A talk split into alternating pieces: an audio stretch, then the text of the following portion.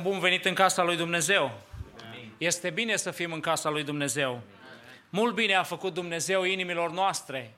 Îl iubim pe Dumnezeu. Avem multe motive pentru care îl iubim pe Dumnezeu. Îl iubim că ne-a dat sănătate, îl iubim că ne-a dat o familie, îl iubim că ne-a adus în America, îl iubim că ne-a dat mântuire. Dar mai există un motiv pentru care îl iubim fiecare dintre noi. Și cel mai bine îl exprimă acest motiv psalmistul în psalmul 116, primele două versete. Și aș vrea să uh, ascultați ce spun. De ce îl iubește psalmistul și de ce îl iubim noi pe Dumnezeu? Iubesc pe Domnul, căci El aude glasul meu cererile mele. Da, El și-a plecat urechea spre mine, de aceea îl voi chema toată viața mea. Îl iubim pe Dumnezeu pentru că El ne ascultă. Dragii mei, atunci când ne plecăm la rugăciune, când credinciosul, când eu și tu vii înaintea lui Dumnezeu, avem intenția să venim înaintea lui Dumnezeu, probabil în cer, îmi imaginez eu, se face liniște. Există interes și așa spune psalmistul, că el aude. Dumnezeu are intenția, în primul rând, să te asculte. Vedeți, astăzi când vorbești cu cineva, în mare parte ai impresia că nu te ascultă și nici nu are intenția să te asculte. Mulți, când vrei să le spui poate o problemă din viața ta, deja bat din picior și îți dai seama că nu au intenția să te asculte. Dar vedem că Dumnezeu aude. Când tu deschizi gura la rugăciune, Dumnezeu aude. Și apoi ne spune psalmistul că Dumnezeu nu doar că aude, el și te ascultă, ascultă cererile tale, spune, aude cererile mele. El aude ce spun eu, aude ce cauze am înaintea lui, aude ce probleme am. Și apoi, în al treilea rând, spune psalmistul că Dumnezeu își pleacă urechea către tine. Și când Dumnezeu și-a plecat urechea spre psalmist, auziți care a fost rezultatul. Da, tu mi-ai izbăvit sufletul de la moarte, ochii din lacrimi și picioarele de cădere. Dumnezeu, dragii mei, nu doar că are intenția să ne asculte, nu doar că, are, că ne ascultă, ci El ne și rezolvă problemele noastre. Ne dă răspuns la rugăciunile noastre. Este important să știm lucrul acesta. Mai ales că avem o săptămână de rugăciune, trei zile de rugăciune în care vom veni înaintea lui Dumnezeu și fiecare avem cauze, mai mici sau mai mari, mai grave sau mai puțin grave. Și știind că Dumnezeu ne ascultă, venim cu încredere înaintea Lui, venim cu, cu știind că Dumnezeul nostru, Dumnezeului nostru îi pasă de noi. El nu este om care să-și arate poate dezinteres față de problema noastră, care să arunce vorbe în vânt atunci când și noi facem de multe ori, vine cineva și ne spune despre o problemă și noi, ca să scăpăm ușor, mă voi ruga pentru tine. Domnul să-ți poarte de grijă și doar cu atât rămân respectivii oameni. Nu, Dumnezeu este interesat de noi și Dumnezeu vrea să ne facă bine și Dumnezeu ne face bine. Și fiecare am experimentat. De aceea aș vrea să venim în rugăciunea aceasta, înaintea lui Dumnezeu, știind că avem un Dumnezeu atât de mare și atât de bun și atât de ascultător, adică ne ascultă rugăciunile. Aș vrea să venim cu cauzele noastre, cu problemele noastre, rugându-ne și pentru Biserica Maranata, pentru proiectul de construcție, ne rugăm pentru familiile noastre, ne rugăm pentru membrii bisericii, cei bolnavi, cei care au nevoie de intervenția lui Dumnezeu. Sunt bătrânii bisericii care au nevoie ca Dumnezeu să se atingă și în anii bătrâneții de ei. Sunt, sunt frați și surori care au nevoie urgentă de atingerea lui Dumnezeu. Este fratele Baros, este sora Ana Gaude, care are nevoie de atingerea lui Dumnezeu. Insistăm, venim cu credință înaintea Domnului pentru că știm că El ne ascultă. Continuăm să ne rugăm pentru Ucraina, chiar dacă au trecut atâtea zile și poate ne-am obișnuit cu ideea de război și cu ceea ce se întâmplă acolo, să nu uităm că totuși oamenii suferă, oamenii mor, Oamenii părăsesc țara, să-i aducem înaintea lui Dumnezeu. Și fiecare să venim cu cauzele noastre și conștienți că Dumnezeu ne ascultă. Haideți să ne rugăm.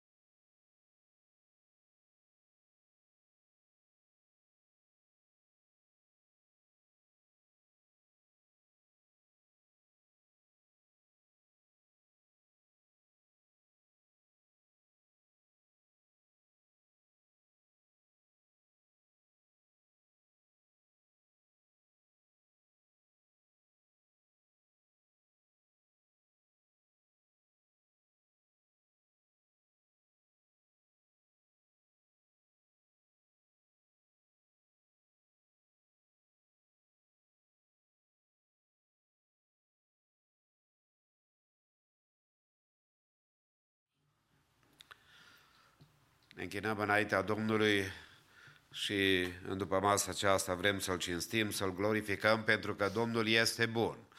și că îndurarea Lui s-a înnoit față de viața noastră. Ne închinăm Domnului și îl cinstim împreună cu corul mix. Uh, Sora Domnița Nicolae, nu știu dacă e sosită, aici, da? Ok. Sorry, I couldn't see you.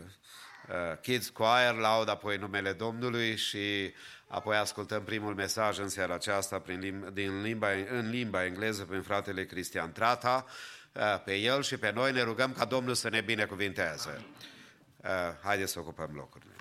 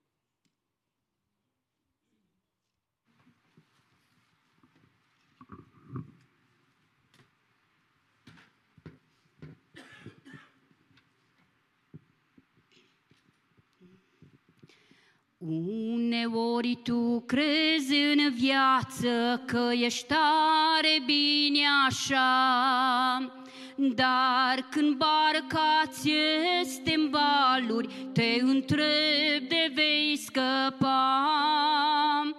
Dacă în barca ta e Domnul sau dacă umblă pe val, dacă El îți zice vino, credincios să calci pe mal, o nu descuraja, nu descuraja,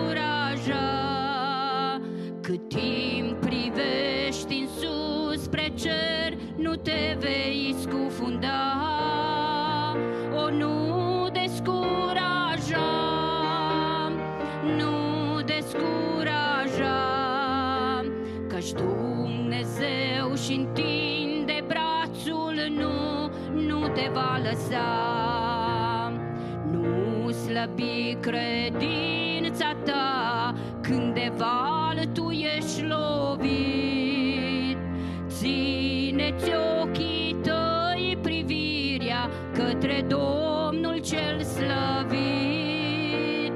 Vocea lui și azi aude să-ți mărești credința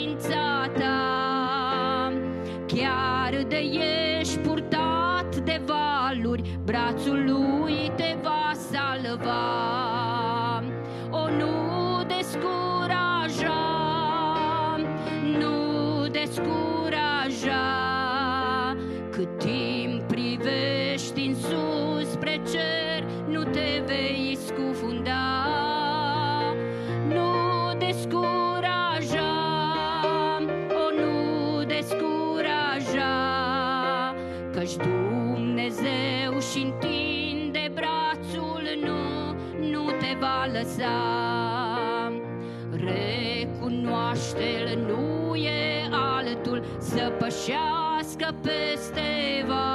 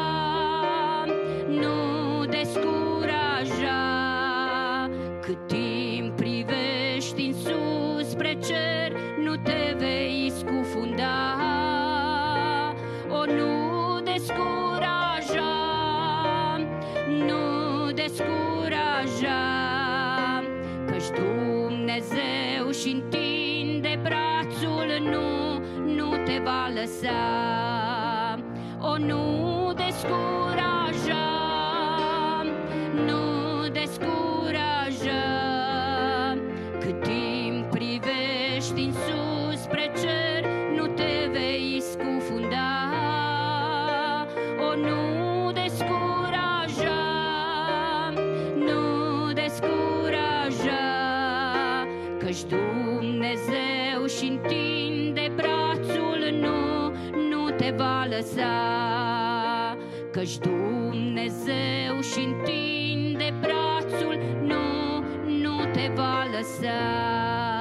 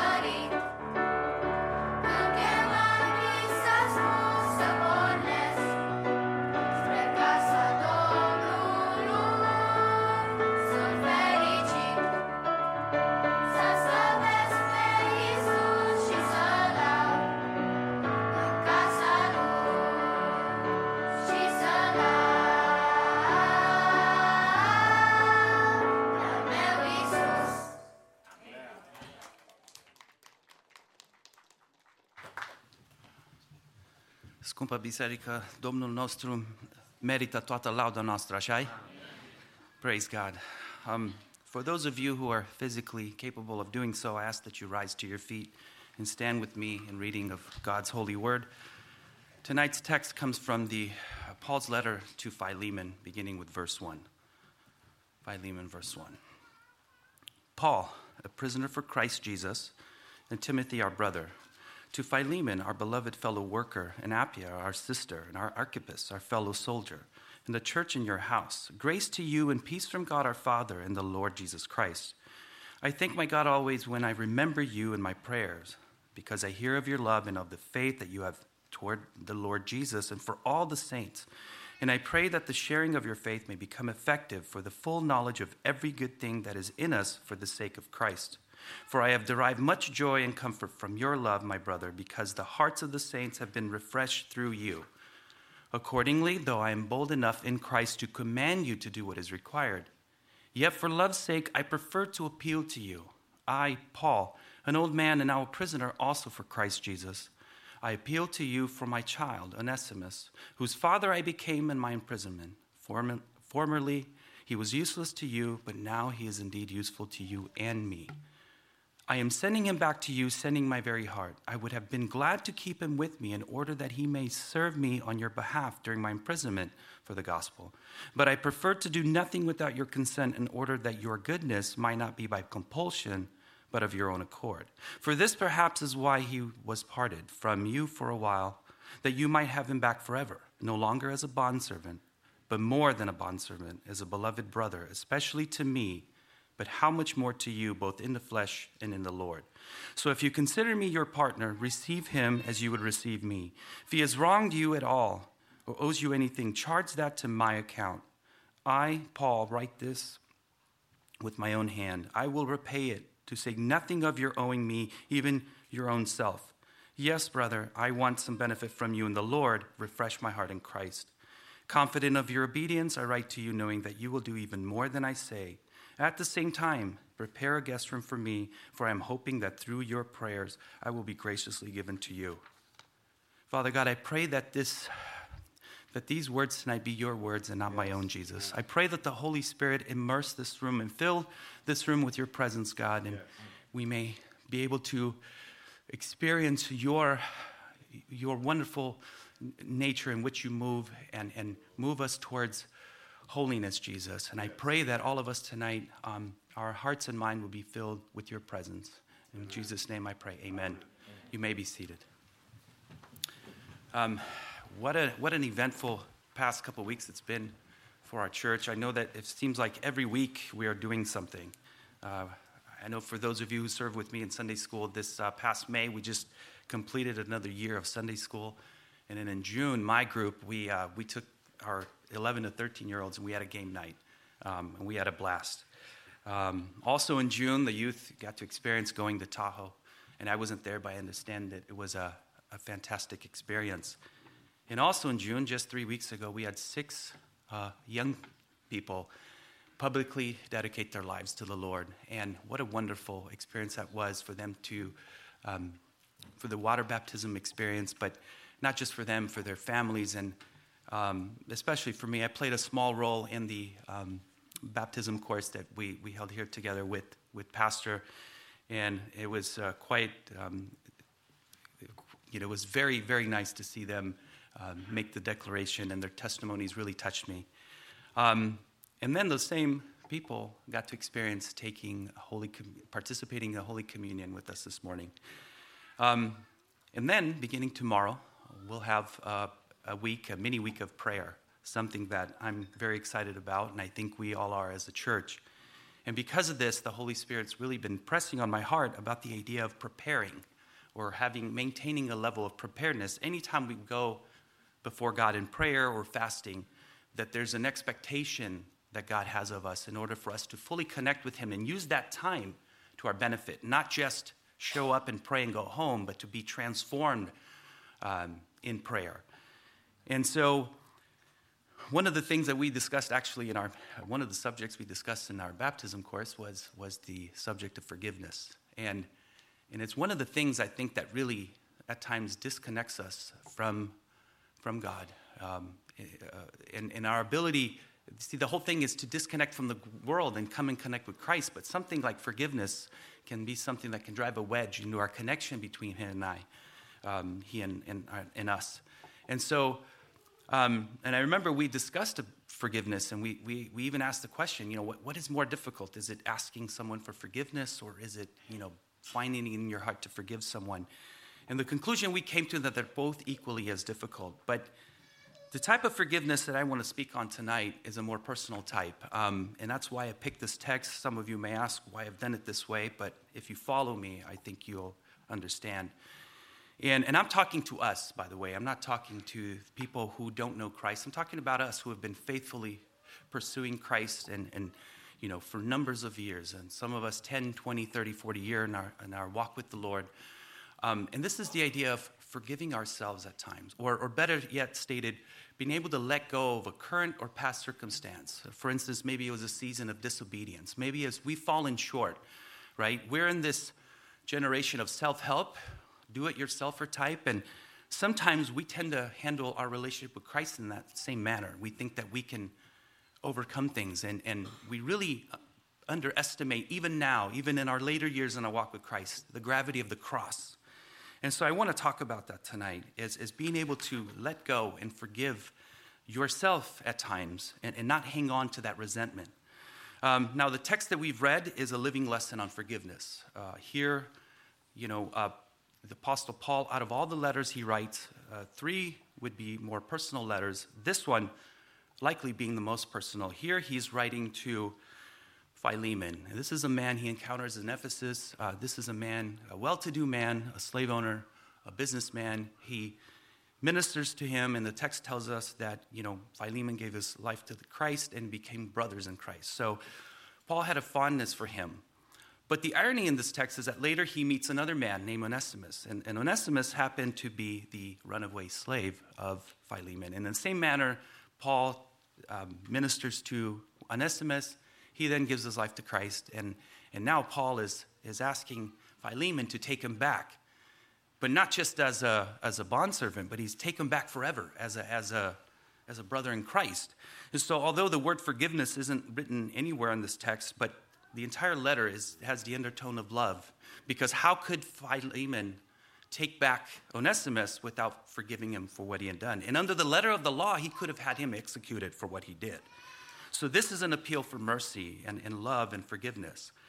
But I'm here to tell, to tell you and tell myself tonight that there are times when it's almost easier to ask someone else for forgiveness. It's almost easier to forgive someone than it is to forgive ourselves or to overcome or you know get over a like i said a season of life where maybe we, we disobeyed the lord we fell short um, and i think at times we hang on to that and if we look at the text, verse 17 and 18 say this So if you consider me your partner, receive him as you would receive me. If he has wronged you at all or owes you anything, charge that to my account. Now, here, Paul, well, indirectly, is telling us, right? He's saying, even today, even in our later years in our walk with Christ, if we've fallen short, that he, Jesus, he still we can still charge it to his account. Meaning we he still that cross has the same significance then than it has today. And we can't lose sight of that. Um, and he's speaking to our hearts even now. We think that sometimes you know repentance is a one-time thing and it isn't. We all know that it's, it's a it's a perpetual thing right? And we cannot fully repent unless we let go and to let go of something and completely discard of something uh, forgiveness is, plays a vital role even in forgiving our own selves um, now, I want to make this clear that, that we are to serve our God in complete reverence and awe. There's a, there's a, there's a respect and a healthy fear of God. And that when, even when Paul would write these letters to the people of the churches, he addressed them as saints. And that's what we are. We're, we're striving to be saints, to be Christ like. So I'm not condoning behavior that, that, that goes outside of that, but what I'm saying is we fall short. And when we do, we must allow God to still work and penetrate our hearts and not have this attitude that we can take on things on our own. Because, you know, we see this. We see anger and bitterness stirred up in people, and we, you know, we hear of things like depression. You know, depression is a global phenomenon, and it's not happening just to the outside world, it's happening within the Christian community. This is a number of people hanging on to resentment and anger and bitterness, and, and that grows. And the enemy is in the business of persuading us that somehow God has forgotten us or he's somehow indifferent or unjust, and that's just blasphemy. That's not what the Word of God says. Um, let's look here, verse 10. It says, that Paul became a father to Onesimus while in prison. And, and, and although we may feel like we're in prison, that, that Jesus became our father. We are his sons and daughters, and let's never, ever forget that. Um, then in verse 14 it says, But I prefer to do nothing without your consent in order that your goodness might not be by compulsion for your own accord. Here Paul is saying, I trust that you, I, you will do this, right? And, and, and, and similarly, we, we know that when we come to the Lord, everything he does is for by his will and his accord, but we must take the first step at times. There are times when our faith is tested and we have to take an initial step. Um, and we look at verse 21, it says, Confident of your obedience, I write to you, knowing that you will do even more than I say. Similarly, that's our, that's our God, that's Jesus. When we are obedient to him and we take the first step, he, not only will he move that mountain, um, he'll do far greater things in our lives because that's the God that we serve. Um, so we ought to not think at times we may be going through a circumstance where we feel like there's a mountain in our way, we just can't seem to move it. He can overcome that much more. And I really do believe that, that sometimes that prohibits us from fully connecting with God, even in a time of prayer. We come here, but we're not disconnected from our problems, and that's what He's asking us to do. So hanging on to guilt and shame will only work to compound the problem. And another thing I want to talk about is vengeance. And you may ask, why are you, you know, why am I bringing this up? Because the Word of God says that vengeance only belongs to God. But when we carry this attitude that God somehow has forgotten about us, this anger, this anger and bitterness builds up in us. So essentially, what we want to do is say, God, give me the sword so I can handle my own problem. And that's just not the way it works.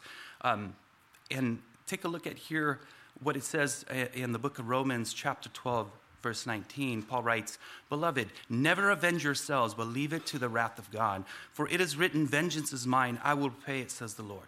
So we must leave vengeance to God. Even if we're in a circumstance where we feel like, you know, I don't belong here, I've done nothing wrong, and why am I going through this? We cannot allow that attitude to really erode away at our souls, right? And remember, God's never indifferent. He's always, as Brother Aline mentioned tonight, He is listening and He is restoring lives every day. So let's never lose focus that even though we might be going through a season where we feel like God's not listening, maybe that He is.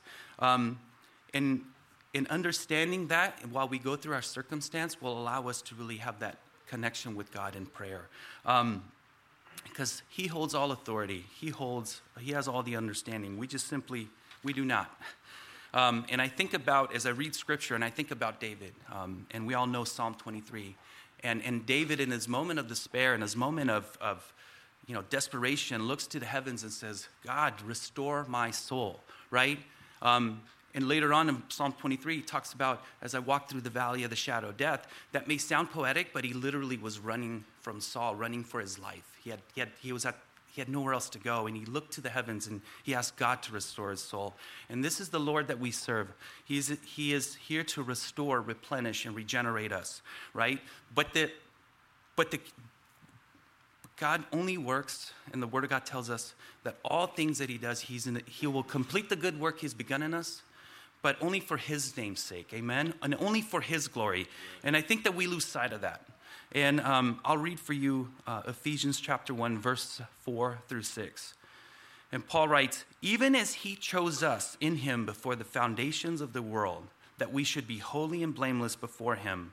In love, he predestined us for adoption to himself as sons through Jesus Christ, according to the purpose of his will, to the praise of his glorious grace, with which he blessed us in the beloved.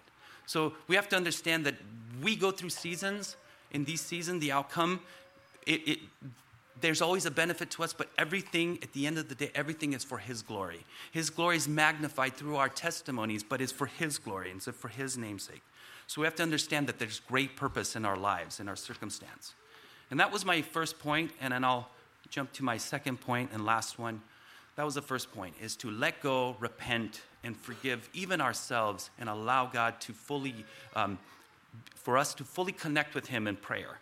And the second point is to, we have to understand our purpose. We have to understand our purpose because understanding our purpose will really change the perception of our circumstance and allow us to turn that, that season or this, this prison that we feel that we're in into an opportunity to praise Him. Um, take a look at how this letter starts out. It says, Paul, a prisoner for Christ Jesus. Now, one thing we know about Paul is his great play on words, but Paul was a prisoner in Rome. But here, he identifies as a prisoner for Christ or a prisoner of Christ. He just happened to be in Rome. And that's important because that's, that change of perception there is the key. Because we may feel like we're a prisoner, but we're never a prisoner of our circumstance. And when we understand that we're a prisoner in our circumstance for Christ, that allows us to change the perception in our minds and to be able to use that as an opportunity to glorify Him. Amen? So, again, Paul, a prisoner in Rome, did not see himself as a prisoner of Rome. And the question is, what do we identify as, right? Are we prisoners of our circumstance? We're not. We're prisoners for Christ in our circumstance. And I think that's the, that's, that's the fundamental difference that we need to understand. But the Word of God tells us, um, and we know this, that there's a great there's, there's, there's risk involved with following Christ. You know, we, we heard a testimony of the six uh, young persons who, you know, declared their, publicly declared their devotion to Christ. And one thing they all said is they, they, they plan on pursuing Christ for their entire, for the end of their natural lives and onwards, right? But, but we know that the Word of God says that there'll be, there'll be trial because Jesus said to his disciples, and he tells us today, you know, the world rejected him, they're going to hate us. So there's going to be a degree of suffering. So these seasons will come, right? But when we understand the purpose, I think that allow us to fully come before him and use this opportunity like a week of prayer to connect and make the most of our time. Otherwise, we just come here and we just, you know, uh, we might as well, if we're not going to pray, if we're not going to come here and take full use of the time that we have, we could be doing anything else. We could be working or doing other things, but we're here to connect with God. So we have to understand our purpose. So there is a risk. There is a there is a there, there's going to be suffering, right? This is a battle. This is you know as the as the young persons uh, declared, this their battle's just beginning. For some of us, we've been in this battle for tens of years, right? But but we know that this this is the fight worth fighting for.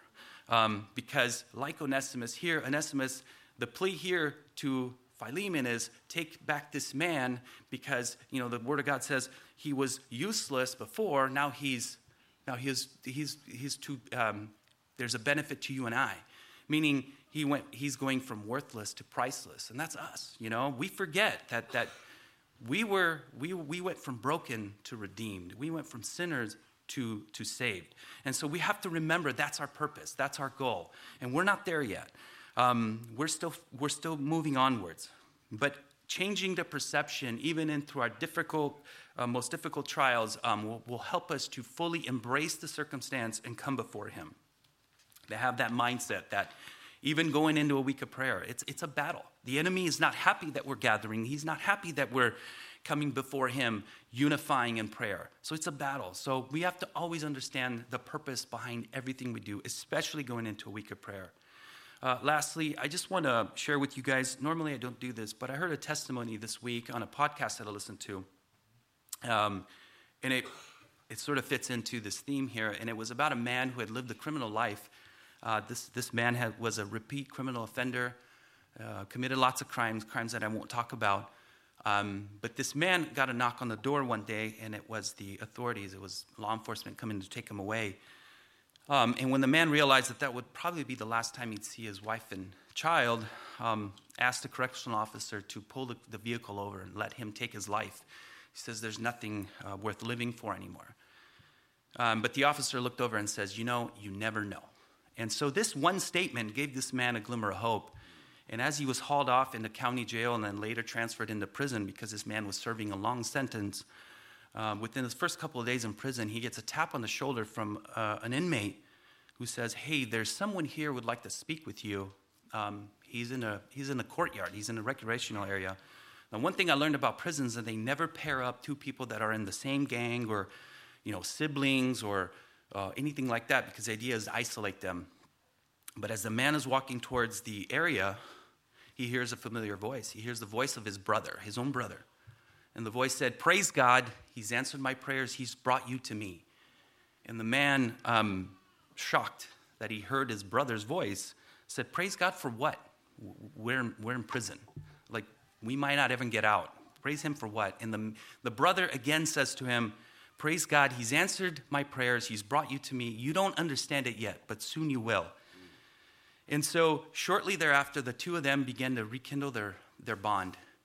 And the brother began to share the gospel with, um, with the man. And shortly thereafter, the man started going to, to, you know, prayer meetings. And this is all behind bars. And, and started, you know, attending worship services and church services. And shortly thereafter, the man gave his life to Christ and he was transformed behind bars. Praise God. And after that, he said, You know what? I've got one thing left to do, and that is to pray and fast for my family so that God will restore my family. I've not seen them in years, but God will restore my family. And so one day, the man, you know, significant time later, um, he has a visitor, and it happens to be his wife. And the wife came in with a very stoic look on her face and says, You know, I'm, I'm here to tell you something. And so the man says, Okay, that's fine. But let me please share with you what I have to say first and then I promise to listen to anything you have to tell me. So the, the wife agreed, and so the man, overcome and overjoyed with emotion, started sharing with the wife about what God had done, how God had transformed him even behind bars. And after he had given his life and, and, and changed his life completely and given it to Christ, he said that he had, been, he had begun fasting and praying that, that God would restore his family. And after he finished telling her all these things, you know, um, it was her turn to speak. But at this point, she was kind of stuck. And she looked over and says, You know, I came here just pretty much to tell you I want a divorce. But after hearing what you told me, I realized that you're more free behind bars than I'll ever be out here. And that I want what you have. And so God was able to restore this man's family behind bars. This man didn't use that circumstance to, to hold him back, but yet he used it as an opportunity to praise and glorify God. Amen? So I leave you with this one last verse here that I find uh, in the book of Revelation, chapter 2, verse 10, where it says, Do not fear what you're about to suffer. Behold, the devil is about to throw some of you into prison, that you may be tested, and for 10 days you will have tribulation. Be faithful unto death, and I will give you the crown of life. Amen. Binecuvântat să fie Domnul. Ți-ar plăcea să fii partener cu Dumnezeu în business, în afaceri. Ai avea succes dacă ai fi partener cu Dumnezeu? Știți că Apostolul Pavel spune așa că noi suntem împreună lucrători cu, cu Dumnezeu. Și că tot ce facem în numele Domnului are de asemenea binecuvântare lui Dumnezeu. În cele ce urmează vă invit să lucrăm împreună cu Domnul în dărnicia noastră, în timp ce cântăm Domnului dintr-o cântare, Dumnezeu să primească închinarea noastră, darurile noastre. Frații care sunt responsabili cu colecta, îi rugăm să ne ajute, Dumnezeu să vă binecuvinteze.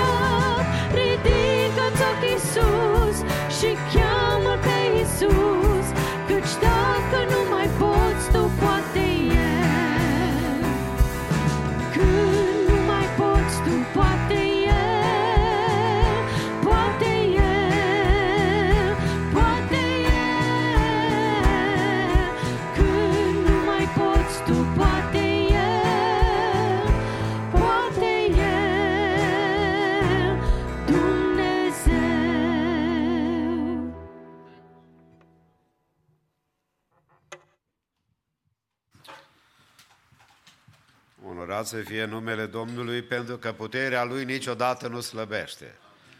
Este aceeași care a lucrat și care lucrează. Înainte ca să continuăm cu următoarele puncte ale slujbei și închinării noastre din după masa aceasta, câteva informații pentru biserică, pentru noi cei prezenți și pentru cei care ne urmăresc online, frați și surori care probabil datorită responsabilităților și situațiilor în care se află nu pot să fie prezenți aici. Dar și pe noi cei prezenți și pe cei care ne urmăresc, zicem ca Domnul să ne binecuvinteze.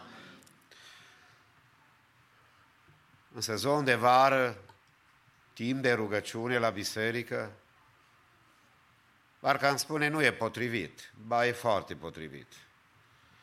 Trăim într-o vreme a tulburărilor și descurajărilor spirituale, nu numai pentru cei din lume, chiar și pentru cei din biserică. Și putem ca să alegem două opțiuni, să ne îngrijorăm noi și să rezolvăm problemele cum știm noi și le vom obține cu hard attack și probleme de tot felul. Dacă venim înaintea lui Dumnezeu și ne descărcăm inima de problemele care le avem, îi spunem Domnului necazul și îi încredințăm lui problema. Domnul este acela care poate să ne liniștească inima. De aceea vă îndemnăm, vrem să vedem posibilitatea. Tinerii sunt liberi de la școală. Sper că nu vă încurcă pe acasă. Dar uh, tinerii sunt liberi. Uh, Anulăm toate activitățile și luni seara și marți, miercuri, Miercuri seara doar Kids Choir will have rehearsal. Kids Choir will have rehearsal on Wednesday. Noi vom avea părtășia de rugăciune în fiecare seară, începând cu ora 7 în Fellowship Hall. Vrem să fim într-o atmosferă mai aproape unii de alții, să putem să ne rugăm, să stăm înaintea Domnului și de aceea vă rugăm foarte frumos, faceți tot posibilul. Unii sunt concerned că nu pot să ajungă la ora 7, nu e nicio problemă, și la 8 ești binevenit.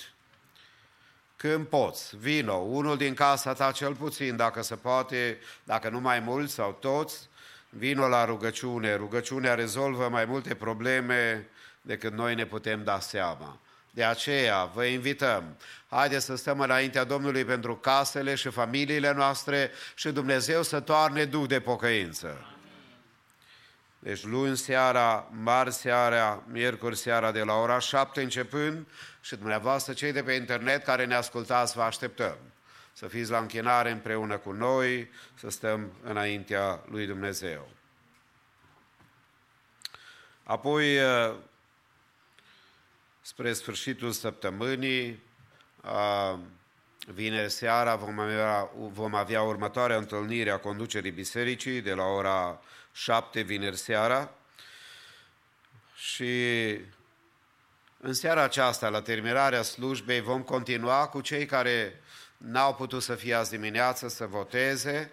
Se poate vota în seara aceasta, se poate vota duminica viitoare dimineața, duminica viitoare după masă.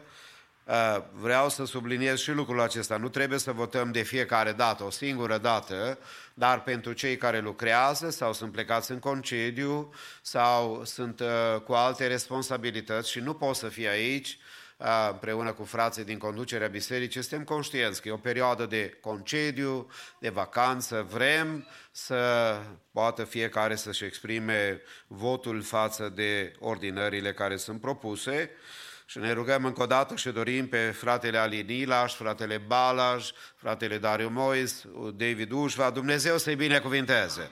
Uh, aceasta e o responsabilitate mai mare care se pune pe umerii lor. Dar noi ne rugăm că sunt tineri, Dumnezeu să întărească. Și ne rugăm ca Dumnezeu să binecuvinteze soțiile lor. Nu, aici ar trebui un amin mai tare. Pentru că bărbatul s-ar cam duce, că așa suntem noi, mai dăia care plecăm.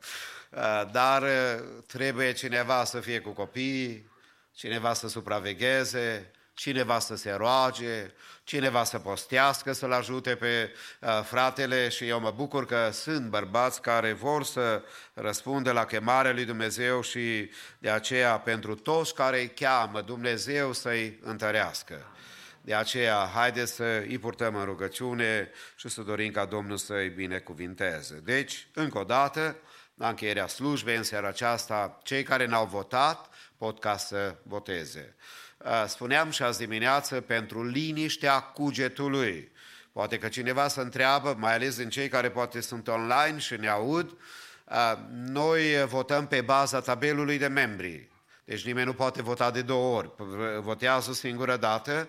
Apoi, uh, baxa în care se țin voturile are trei lacăte, care sunt trei frați care au cheia, niciunul nu poate să deschidă singur. Trebuie să fie unitate ca în biserică, să fie toți trei deodată.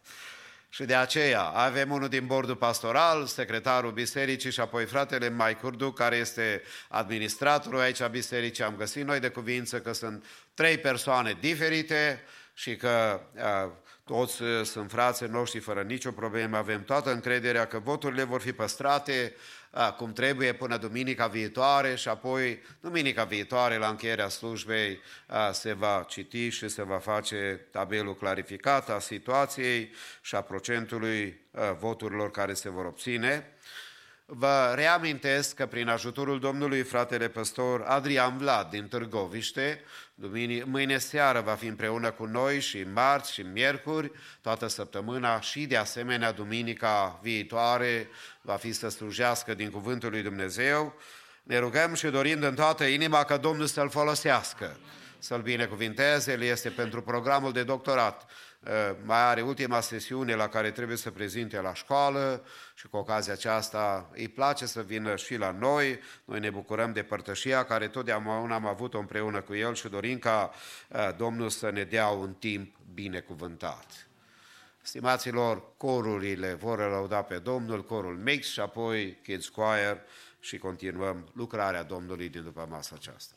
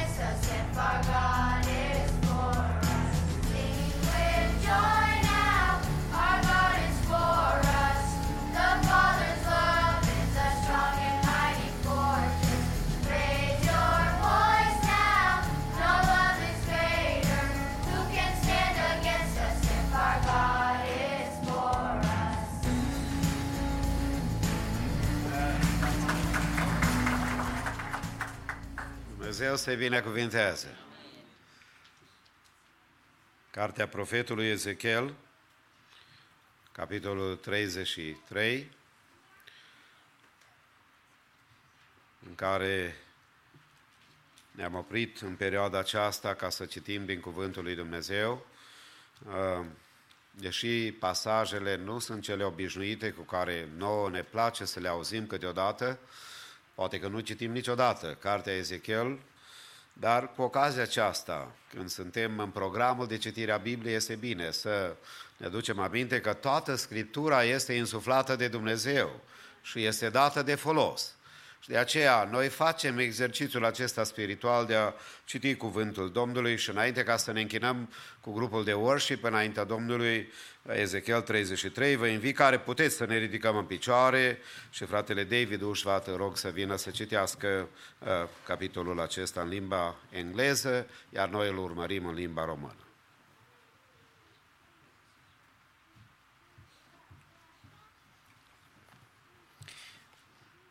With respect, follow along. Ezekiel chapter 33. I'll be reading out of the ESV version. The word of the Lord came to me, Son of man, speak to your people and say to them, If I bring the sword upon a land, and the people of the land take a man from among them, and make him their watchman, and if he sees the sword coming upon the land, and blows the trumpet and warns the people, then if anyone who hears the sound of the trumpet does not take warning, and the sword comes and takes him away, his blood shall be upon his own head. He heard the sound of the trumpet and did not take warning. His blood shall be upon himself. But if, if he takes if he had taken warning, he would have saved his life. But if the watchman sees the sword coming and does not blow the trumpet, so that the people are not warned, and the sword comes and takes any one of them, that person is taken away in his iniquity, but his blood I will require at the watchman's hand. So you, son of man, I have made a watchman for the house of Israel. Whenever you hear a word from my mouth, you shall give them warning from me. If I say to the wicked, O wicked one, you shall surely die, and you do not speak to warn the wicked to turn from their from his way, that wicked person shall die in in his iniquity, but his blood I will require at your hand. But if you warn the wicked to turn from his way, and he does not turn from the, his way, that person shall die in, in his iniquity. But you will have delivered your soul. And you, son of man, say to the house of Israel, Thus have you said, Surely our transgressions and our sins are upon us, and we rot away because of them. How then can we live? Say to them, As I live, declares the Lord God, I have no pleasure in the death of the wicked, but that the wicked turn from his way and live. Turn back, turn back from your evil ways. For why will you die, O house of Israel? And you, Son of Man, say to your people, The righteous of the righteous the righteousness of the righteous shall not deliver him when he transgresses. And as for the wickedness of the wicked, he shall not fall by it when he turns from his wickedness. And the righteous shall not be able to live by his righteousness when he sins. Though I say to the righteous that he shall surely live, yet if he trusts in his righteousness and does injustice, none of this righteous deed shall be remembered but in his injustice that he has done, he shall die. Again, though I say to the wicked, You shall surely die, yet if it turns from his sin and does what is just and right, if the wicked restores the pledge, gives back what he has taken by robbery, and walks in the statutes of life, not doing injustice, he shall surely live. He shall not die, nor None of the sins that he has committed shall be remembered against him. He has done what is just and right, he shall live surely.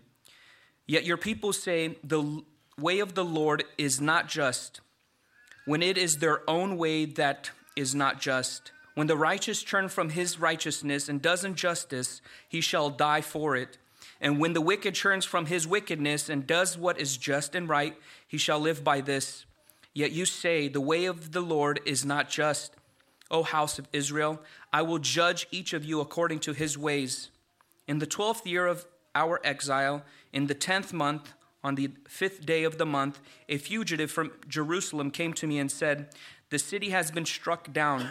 Now the hand of the Lord has had been upon me the evening before the fugitive came, and he had opened my mouth by the time the man came to me in the morning. So my mouth was open, and I was no longer mute.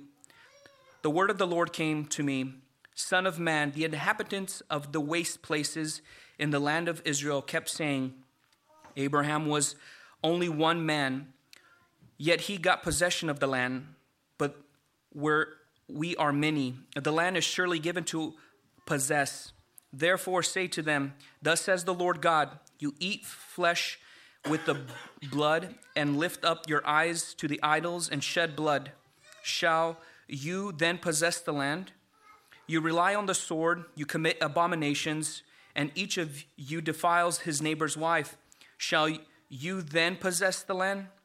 Say this to them Thus says the Lord God, as I live, surely those who are in the waste places shall fall by the sword, and whoever is in the open field I will give to the beasts to be devoured, and those who are in the strongholds and in caves shall die by pestilence. And I will make the land a desolation and a waste, and her proud might shall come to an end. To the and to and the mountains of Israel shall be so desolate that none will pass through. Then they will know that I am the Lord, and I have made a land a desolation and a waste because of their all their abominations that they have committed. As for you, son of man, your people who talk together by you by the walls about you by the walls and at the doors of the houses say to one another, each to his brother, Come and hear what the word has come from the Lord. And they came to you as a people, come, and they sit before you as my people, and they hear what you say, but they do not do it. For with this for with lustful talk in their mouths they act. Their heart is set on their gain. And behold, you are to them like one who sings lustful songs with a beautiful voice and plays well on an instrument. For they bear what you say, but they will not do it. When this comes, and come it will, then they will know that a prophet has been among them. Amen.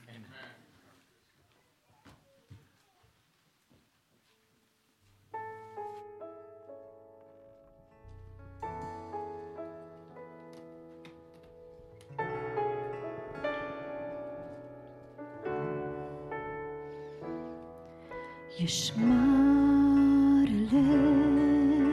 eu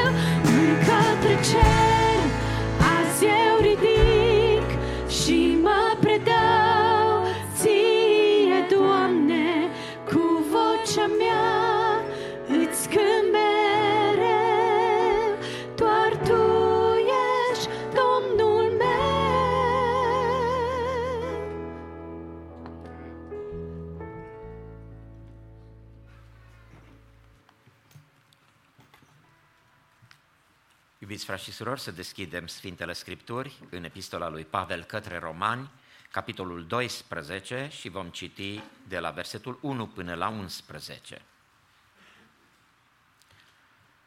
Vă îndemn, dar, fraților, pentru îndurarea lui Dumnezeu, să aduceți trupurile voastre ca o jerfă vie, sfântă, plăcută lui Dumnezeu. Aceasta va fi din partea voastră o slujbă duhovnicească. Să nu vă potriviți chipului viacului acestuia, ci să vă prefaceți prin înnoirea minții voastre, ca să puteți deosebi bine voia lui Dumnezeu, cea bună, plăcută și desăvârșită. Prin harul care mi-a fost dat, eu spun fiecăruia din voi să nu aibă despre sine o părere mai înaltă decât se cuvine, ci să aibă simțiri cumpătate despre sine, potrivit cu măsura de credință pe care a împărțit-o Dumnezeu fiecăruia. Căci după cum într-un trup avem mai multe mădulare și mădularele n-au toate aceeași slujbă, tot așa și noi, care suntem mulți, alcătuim un singur trup în Hristos, dar fiecare în parte suntem mădulare unii altora. Deoarece avem felurite daruri după harul care ne-a fost dat. Cine are darul prorociei să-l întrebuințeze după măsura credinței lui. Cine este chemat la o slujbă să se țină de slujba lui. Cine învață pe alții să se țină de învățătură. Cine îmbărbătează pe alții să se țină de îmbărbătare. Cine dă să dea cu inimă largă. Cine cârmuiește să cârmuiască cu râvnă. Cine face milostenie să o facă cu bucurie. Dragostea să fie fără prefăcătorie, fie-vă groază de rău și lipiți-vă tare de bine. Iubiți-vă unii pe alții cu o dragoste frățească, în cinste fiecare să dea întietate altuia, în sârguință fiți fără preget, fiți plini de râvnă cu Duhul, slujiți Domnului. Amin. Vă invit respectuos să vă reluați locurile.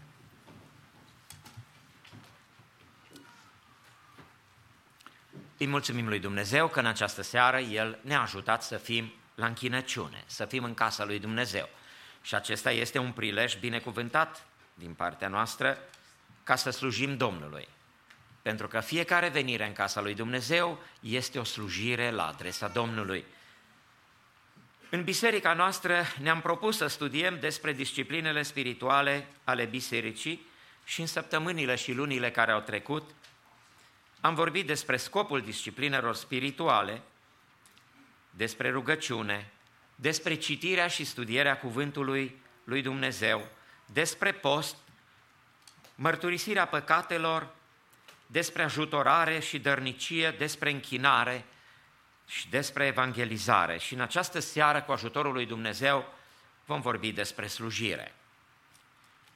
Slujirea când ne gândim la slujire ca disciplină spirituală, înseamnă că nu ne referim doar la slujitorii bisericii, ci la toți credincioșii care formează o comunitate creștină, adică biserica. Noi suntem chiar acum la un pas așa de frumos, când cu ajutorul lui Dumnezeu dorim să promovăm frați în slujire și lucrul acesta este binecuvântat, dar uh, vrem să știm că uh, toți suntem chemați să slujim lui Dumnezeu. Deci nu vom vorbi în această seară numai despre slujbele care sunt în biserică, diacon, presbiteri, păstori și celelalte slujbe care sunt rânduite în cuvântul lui Dumnezeu și despre care, pe care le vom trece în revistă în seara aceasta, ci noi vom căuta să vorbim despre slujire și aș vrea să dau o definiție a slujbei sau slujirii. Este dorința, abilitatea sau puterea dată de Dumnezeu unui credincios pentru a oferi asistență practică membrilor și conducerii bisericii, pentru a-i ajuta să-și îndeplinească bine răspunderile față de Dumnezeu. Toți suntem chemați să slujim lui Dumnezeu și toți avem responsabilități înaintea lui Dumnezeu, de aceea vrem să știm că și Dumnezeu ne cheamă și în această seară la slujire. Pe fiecare, pe tânăr sau bătrân, Copiii, toți care suntem în casa lui Dumnezeu, suntem chemați să slujim lui Dumnezeu. Fiecare lucrare care o facem în casa lui Dumnezeu este o slujbă înaintea lui Dumnezeu. De aceea, fiecare care vine în casa lui Dumnezeu să nu creadă că el doar ocupă un loc, doar încălzește un loc, cum spun americanii, bench warmer. Nu, nici care nu face lucrul acesta. Nu suntem pentru aceasta veniți în casa lui Dumnezeu, ci fiecare când venim în casa lui Dumnezeu, venim să-L onorăm pe Dumnezeu, să-L cinstim pe Dumnezeu și să-i slujim lui Dumnezeu. De aceea cântarea care o faci în numele Domnului este spre slava lui Dumnezeu, este o slujbă atunci când reciți spre slava lui Dumnezeu versuri, faci o slujbă spre slava lui Dumnezeu. Când cânți spre slava lui Dumnezeu în formațiile bisericii sau individual, slujești lui Dumnezeu. Când cântăm cu toții înaintea lui Dumnezeu, avem ocazia să facem o slujbă împreună, toți lui Dumnezeu. De aceea, noi ne hrănim în casa lui Dumnezeu de fiecare dată când venim și slujim lui Dumnezeu. Venirea ta la casa lui Dumnezeu este o jerfă, un sacrificiu, pentru că atunci când vii, consumi benzină, consumi gaz ca să vii în casa lui Dumnezeu, depui un efort ca să vii în casa lui Dumnezeu atunci când te rogi pentru lucrarea lui Dumnezeu, chiar dacă nu faci o lucrare afișabilă în casa lui Dumnezeu și nu te ridici în numele Domnului să spui ceva și tu când stai pe bancă în casa lui Dumnezeu, tu slujești lui Dumnezeu pentru că ai posibilitatea să te rogi pentru lucrarea lui Dumnezeu, să te rogi pentru cei care slujesc în în față, în fața lui Dumnezeu și de aceea și rugăciunea este un mare act de slujire și aceasta are fiecare. Poate spune fiecare, eu nu am un talent să cânt, să laud pe Domnul într-un mod mai deosebit sau să fac o lucrare vizibilă în casa lui Dumnezeu, dar ai posibilitatea să te rogi, ai posibilitatea să slujești lui Dumnezeu din toată inima și în fiecare zi, nu numai când ești în casa lui Dumnezeu. De aceea suntem chemați la slujire. Referitor la slujbe și daruri, avem în cuvântul lui Dumnezeu referințe clare despre acestea. Nu vom putea să le explicăm în această seară pe fiecare pentru că aceasta necesită timp și studiu pentru fiecare slujbă care o găsim în, ca, în biserică, pe paginile Scripturii, ar fi o temă care se poate studia și fiecare dar care este găsit. Și mă rog ca Domnul să ne ajute să trecem după ce terminăm, după ce studiem aceste discipline spirituale, să vorbim despre doctrinele spirituale ale bisericii, adică învățătura spirituală a bisericii și acolo vom putea să ne ocupăm și de lucruri lucrarea Duhului Sfânt și să ne ocupăm și de daruri, pentru că este nevoie de daruri în lucrarea lui Dumnezeu. Este nevoie să cunoaștem despre slujbe. Pentru toate acestea trebuie să studiem, să învățăm cuvântul lui Dumnezeu. În Efeseni, capitolul 4, de la versetul 11 la 13, este scris despre cel care dă slujbe. Efeseni, capitolul 4. Dădătorul de slujbe în casa lui este Dumnezeu, este Domnul Isus Hristos. Observați, și El, adică Domnul, a dat pe unii apostoli, pe alții proroci, pe alții evangeliști, pe alții păstori și învățători, pentru desăvârșirea sfinților în vederea lucrării de slujire, pentru zidirea trupului lui Hristos, până vom ajunge toți la unirea credinței și a cunoștinței Fiului lui Dumnezeu, la starea de om mare, la înălțimea staturii plinătății lui Hristos, binecuvântat să fie Domnul. Aici sunt enumerate aceste daruri de slujire date de Domnul Isus Hristos bisericii sale, conducătorilor spirituale ai bisericii. Aceste slujbe sunt date pentru a înzestra poporul lui Dumnezeu în vederea lucrării de slujire și sunt date pentru creșterea spirituală și pentru zidirea trupului lui Hristos, care este biserica sa, așa cum dorește Dumnezeu. De aceea noi trebuie să ajungem la un stadiu de maturitate în credință în Hristos și pentru aceasta Dumnezeu a dotat biserica cu slujitori care să slujească în biserică pentru lucrul acesta, ca noi să putem să ne apropiem mai mult de Dumnezeu și să creștem spre slava sa. Avem o altă listă scrisă în cuvântul Domnului în 1 Corinteni, capitolul 12, care vorbește, este o listă a darurilor spirituale. Și versetul 1 din capitolul 12 din 1 Corinteni spune, în ce privește darurile duhovnicești, fraților, nu voie să fiți în necunoștință. Deci Domnul, prin Apostolul Pavel, ne înștiințează despre aceste lucruri și ni le face de cunoscut. Și spune din versetul 4 până la 7 următoarele, sunt felurite daruri, dar este același Duh. Sunt felurite slujbe, dar este același Domn sunt felurite lucrări, dar este același Dumnezeu care lucrează totul în toți. Binecuvântat să fie Domnul. Deci vedem aici că darurile sunt ale Duhului. Slujbele sunt ale Domnului, lucrările sunt ale lui Dumnezeu și Dumnezeu este cel care lucrează totul în toți. Să remarcăm ceea ce scrie în versetul 7 și fiecăruia îi se dă arătarea Duhului spre folosul altuia. Deci aceste daruri cu care suntem înzestrați, cu care biserica lui Dumnezeu este înzestrată, sunt date în folosul altuia, în folosul celorlalți membri ai bisericii, pentru ca toți să beneficiem de ele și toți să creștem spre slava lui Dumnezeu. Celelalte da, aceste daruri sunt scrise în versetele următoare.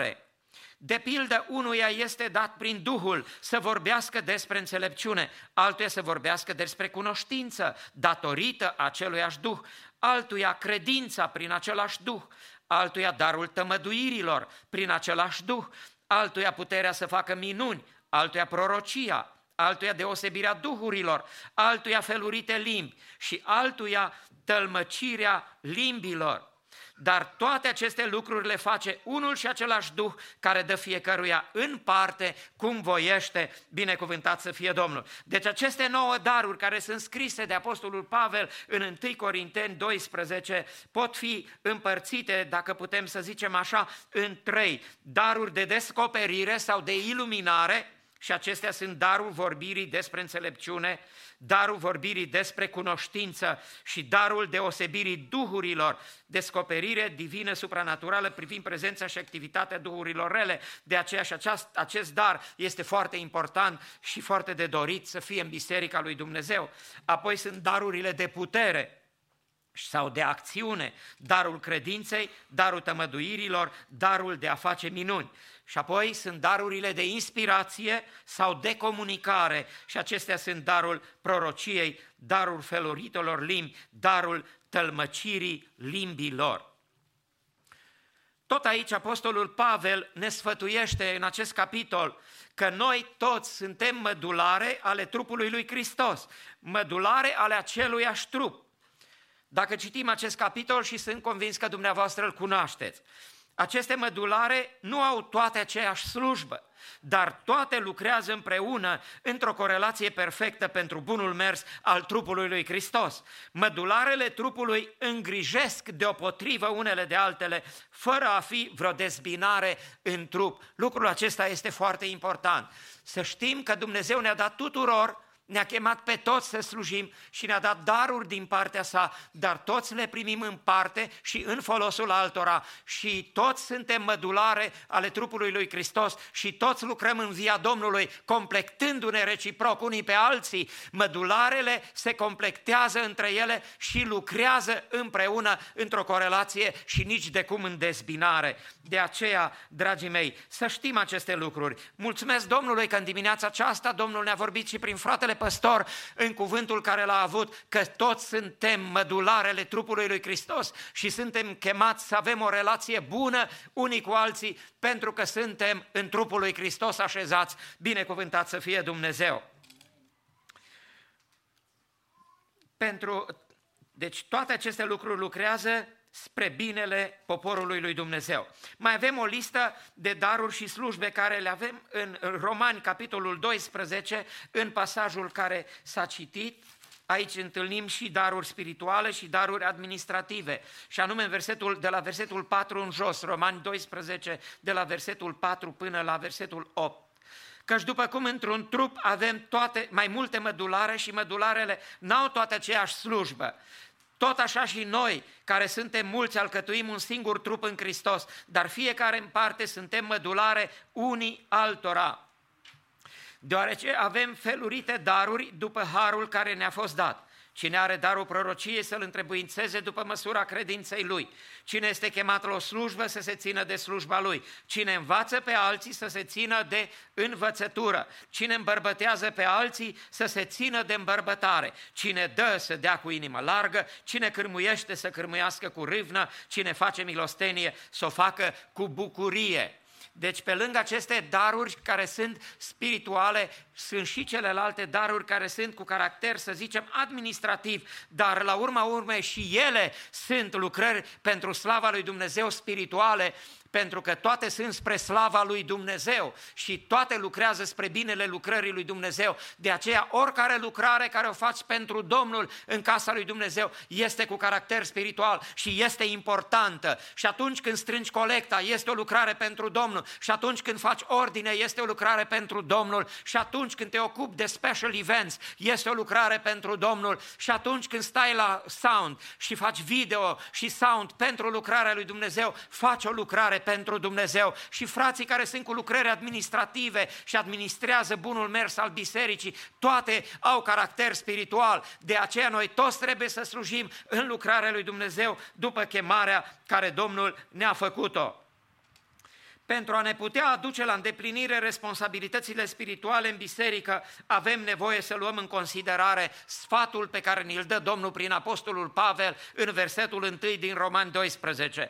Vă îndemn, dar, fraților, pentru îndurarea lui Dumnezeu, să aduceți trupurile voastre ca o jerfă vie, sfântă, plăcută lui Dumnezeu. Aceasta va fi din partea voastră o slujbă duhovnicească. Suntem chemați să aducem înaintea Domnului trupurile noastre. Nu numai Duhul nostru, sufletul nostru care sunt ale lui Dumnezeu, dar și trupurile noastre să fie închinate și predate Domnului.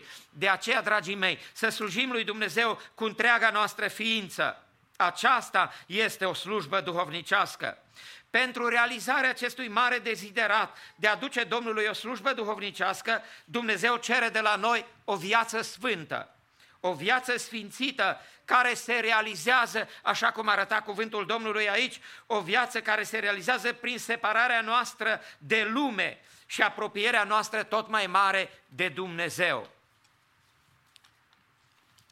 Aceasta înseamnă nu să ieșim din lume, aceasta nu înseamnă să ne izolăm de societate, ci să trăim transformarea minții noastre, a inimii noastre, înnoirea inimii noastre după voia lui Dumnezeu, pentru a nu ne potrivi cu chipul viacului acestuia, cu sistemul corupt al lumii stăpânite de Satan, cu spiritul lumii acesteia, ci să ne conformăm cu Dumnezeu, cu voia lui Dumnezeu ci să proclamăm adevărurile veșnice și modelul de neprihănire date de cuvântul lui Dumnezeu prin Hristos. Mărit să fie Domnul! La aceasta ne cheamă Domnul. În felul acesta vom putea să aducem Domnului o jerfă neprihănită dacă viața noastră va fi o viață schimbată, transformată după voia lui Dumnezeu.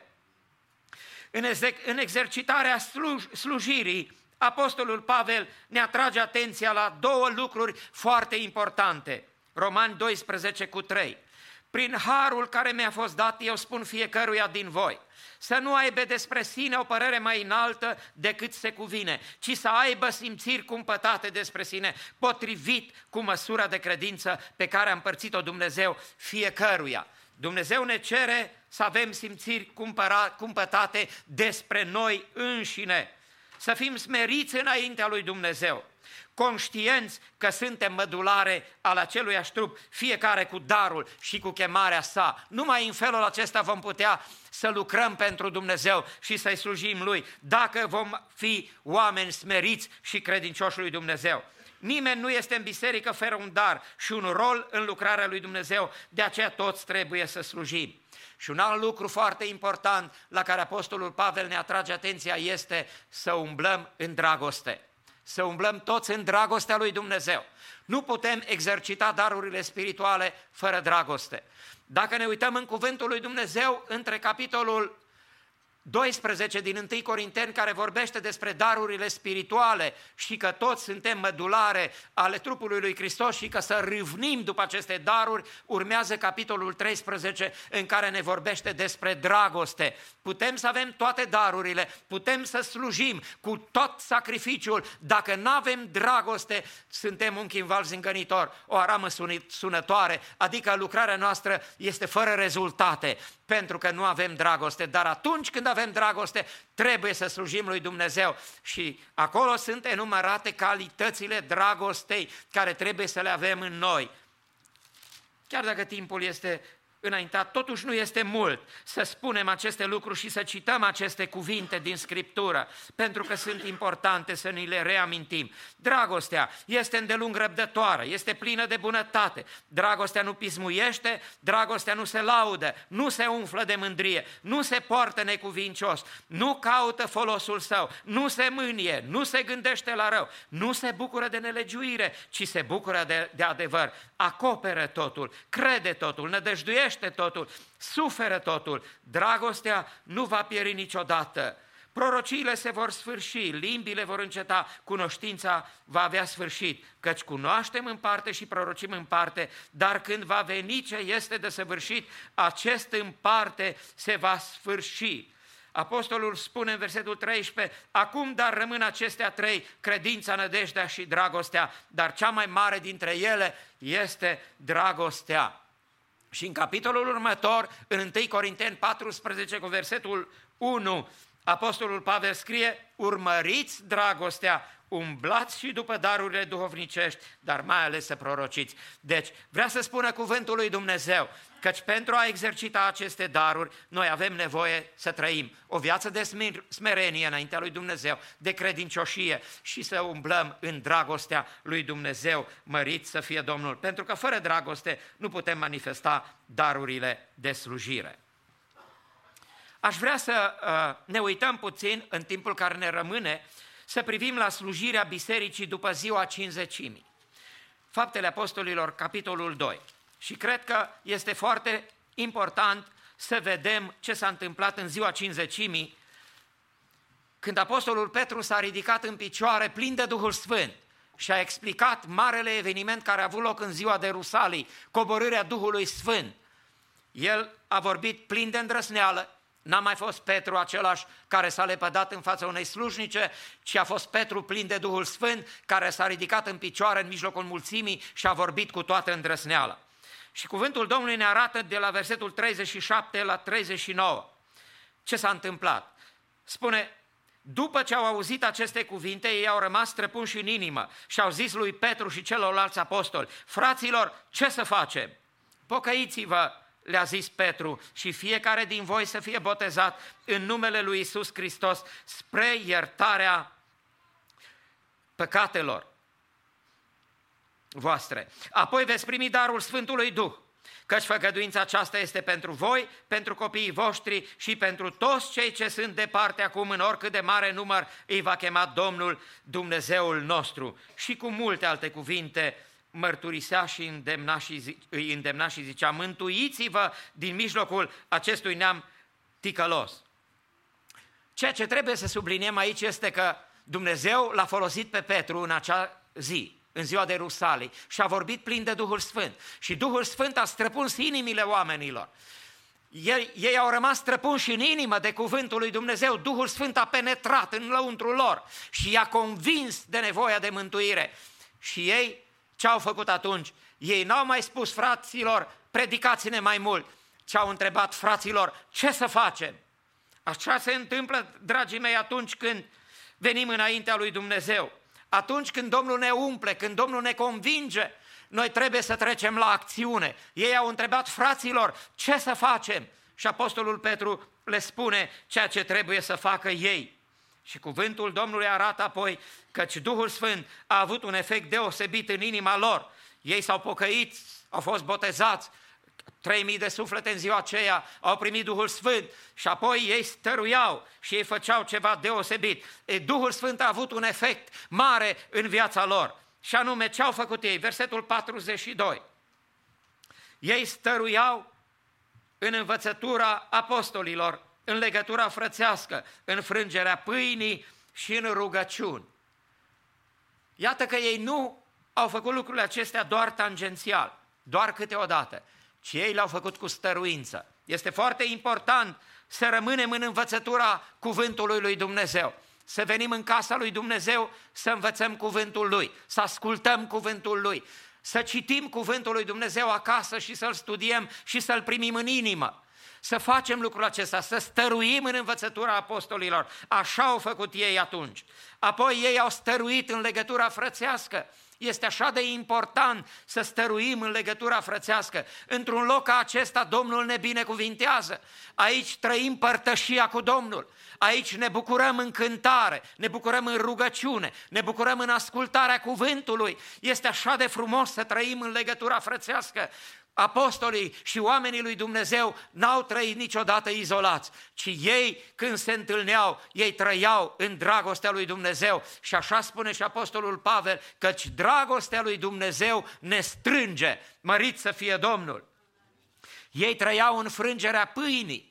Este foarte important că ei nu neglijau venirea la casa lui Dumnezeu și apostolii în vremea primară făceau frângerea pâinii în fiecare duminică. De câte ori se întâlneau, ei se împărtășeau cu trupul și sângele Domnului, ei nu neglijau această lucrare. Ce greu este că în vremea noastră sunt persoane care poate lasă luni de zile timp și nu se împărtășesc cu Domnul, nu se apropie de Dumnezeu. De acolo îți vine creșterea dacă vei fi perseverent și vei veni, înaintea, vei veni înaintea lui Dumnezeu să te apropii de Domnul, să te pregătești pentru aceasta și să te împărtășești cu Domnul. Aceasta este o lucrare care este la baza Bisericii lui Dumnezeu. Aceste patru lucruri care sunt aici formează pilonii bisericii. Fără acestea nu se poate înainta, nu se poate crește, nu se poate stărui, nu se poate ajunge în împărăția lui Dumnezeu. De aceea noi trebuie să venim și să ne dăm silința, să fim împreună și să ne apropiem de Dumnezeu. Și ceea ce mai făceau ucenicii era că ei stăruiau în rugăciune.